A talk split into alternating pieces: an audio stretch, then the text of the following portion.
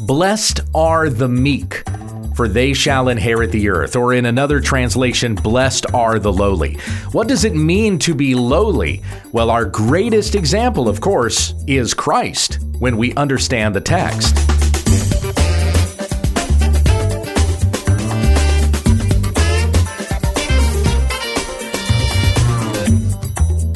Is When We Understand the Text, a daily Bible study in the Word of God, that we may comprehend with all the saints how wide, how high, and how deep is the love of Christ.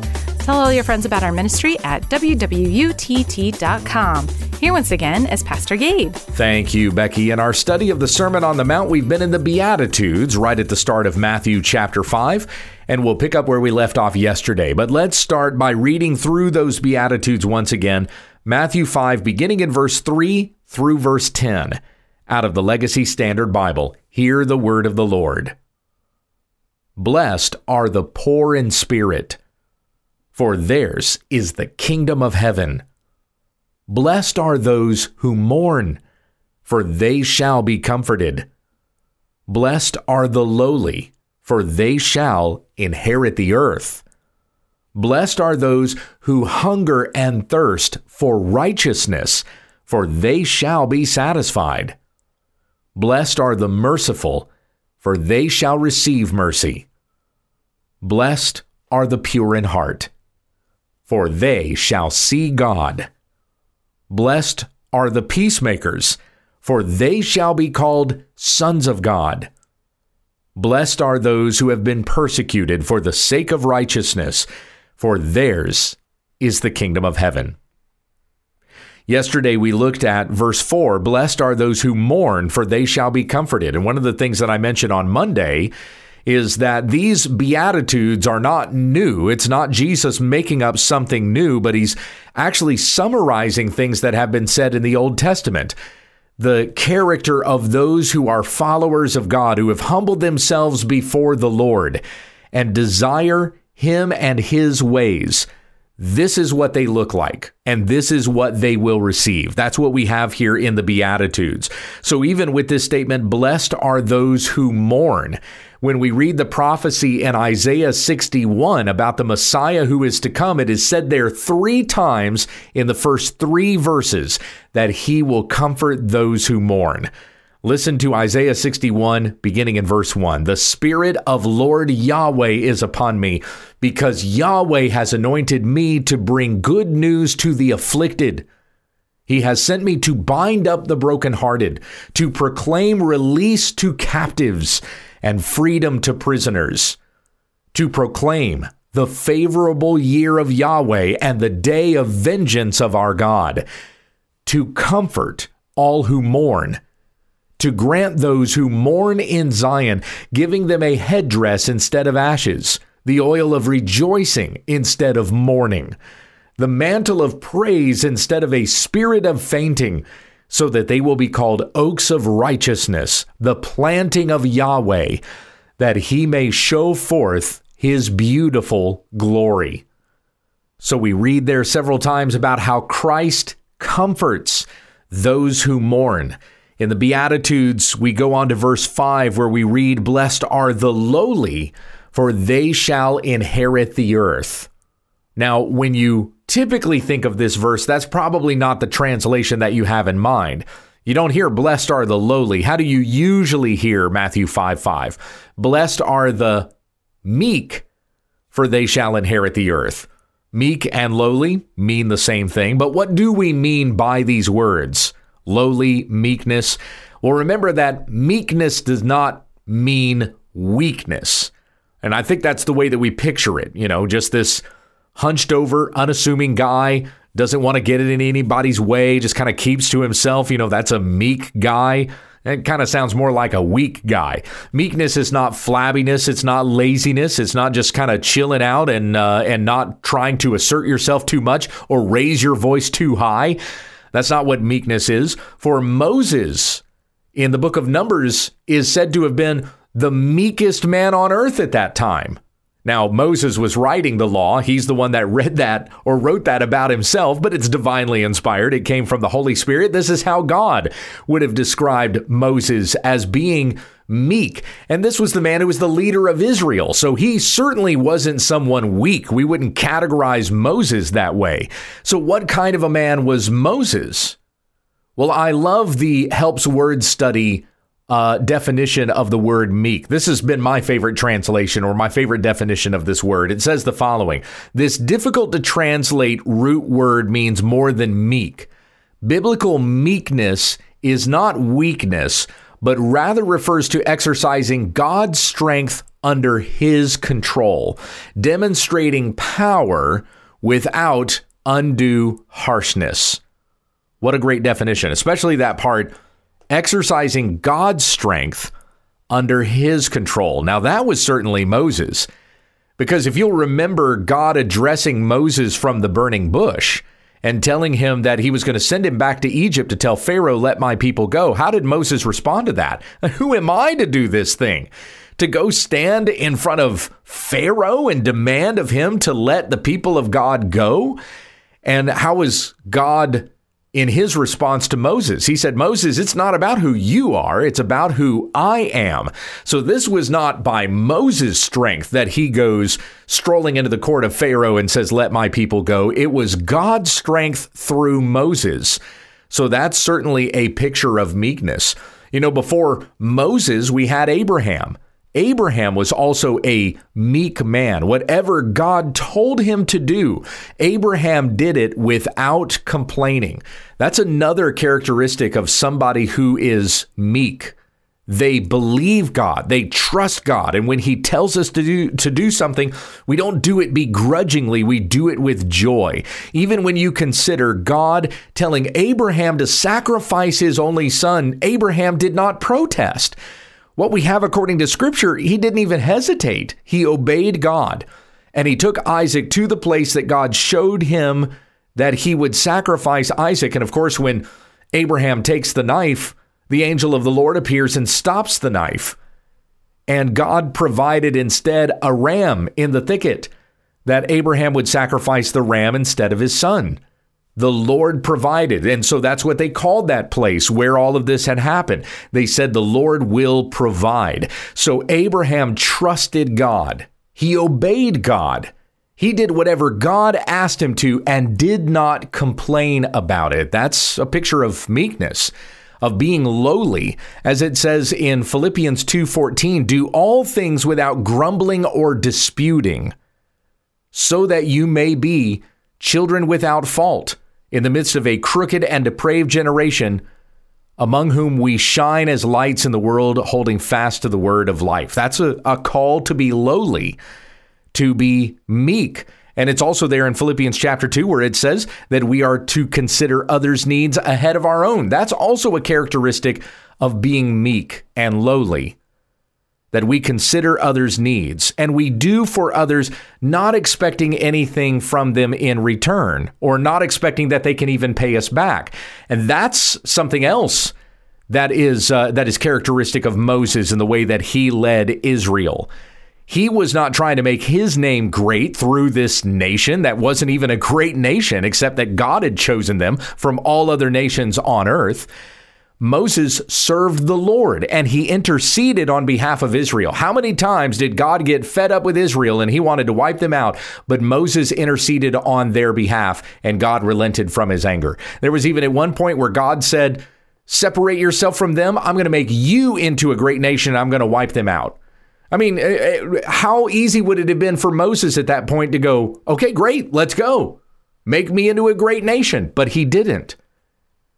He appealed on Israel's behalf before God because Moses is supposed to be a picture of the Christ who is to come. The greater Moses is talked about in the book of Hebrews, Christ who intercedes for us. So Moses is becoming that picture as he's being sanctified by God in the midst of this. Israel's disobedience, God saying that he's going to pour out his wrath on them, and Moses interceding for them. He's demonstrating meekness there. He's putting their needs even ahead of his own.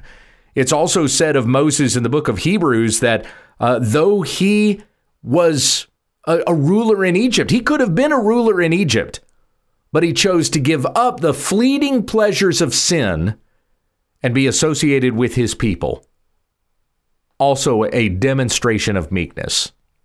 You know who else from the Old Testament I think of when I think of meekness? You're going to laugh at this one, okay? This is this is who I think of when I think of being meek. Samson. right. One of the most arrogant men in the Old Testament. How could I say Samson is a picture of what it means to be lowly? Well, I'm not talking about the majority of Samson's life as chronicled in the book of Judges. I'm talking about the very end. Samson, of course, was full of himself and looked out for only himself. He did not obey God, disobeyed him over and over again, and he didn't even really seem to care for the people of Israel. He was only out for his own interests. He goes after this Philistine woman, Delilah. Really takes an interest in her, and this woman was crooked from the start, but Samson, so selfish, he couldn't get a clue until he finally reveals to her his secret of his strength. And, and, and, he, and it wasn't because of the Lord. He said it was in his hair. It was really that God was his strength. Samson boasted in himself over and over again, did not acknowledge that God was the one who gave him his incredible superhuman strength. But once he tells Delilah it's in his hair, she accepts money from the Philistines, has his hair cut, and Samson wakes up not realizing that the Spirit of the Lord has left him. The real source of his strength was gone. And so his eyes were gouged out by the Philistines, and he was forced to grind at the mill.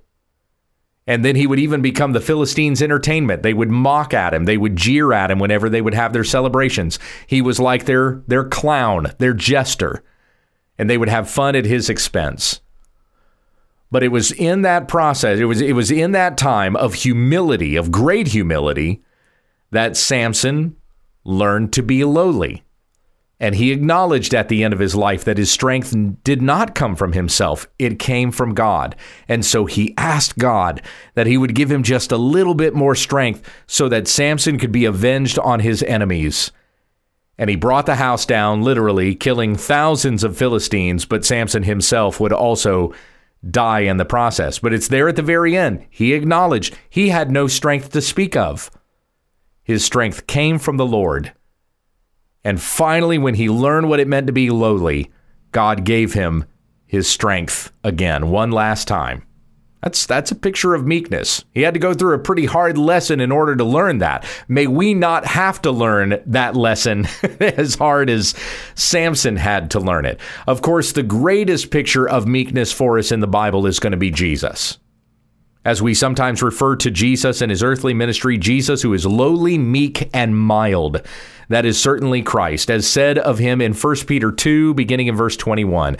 For to this you have been called, since Christ also suffered for you, leaving you an example that you should follow in his steps, who did no sin, nor was any deceit found in his mouth who being reviled was not reviling in return, while suffering he was not uttering threats, but he kept entrusting himself to him who judges righteously, who himself bore our sins in his body on the tree, so that having died to sin, we might live to righteousness.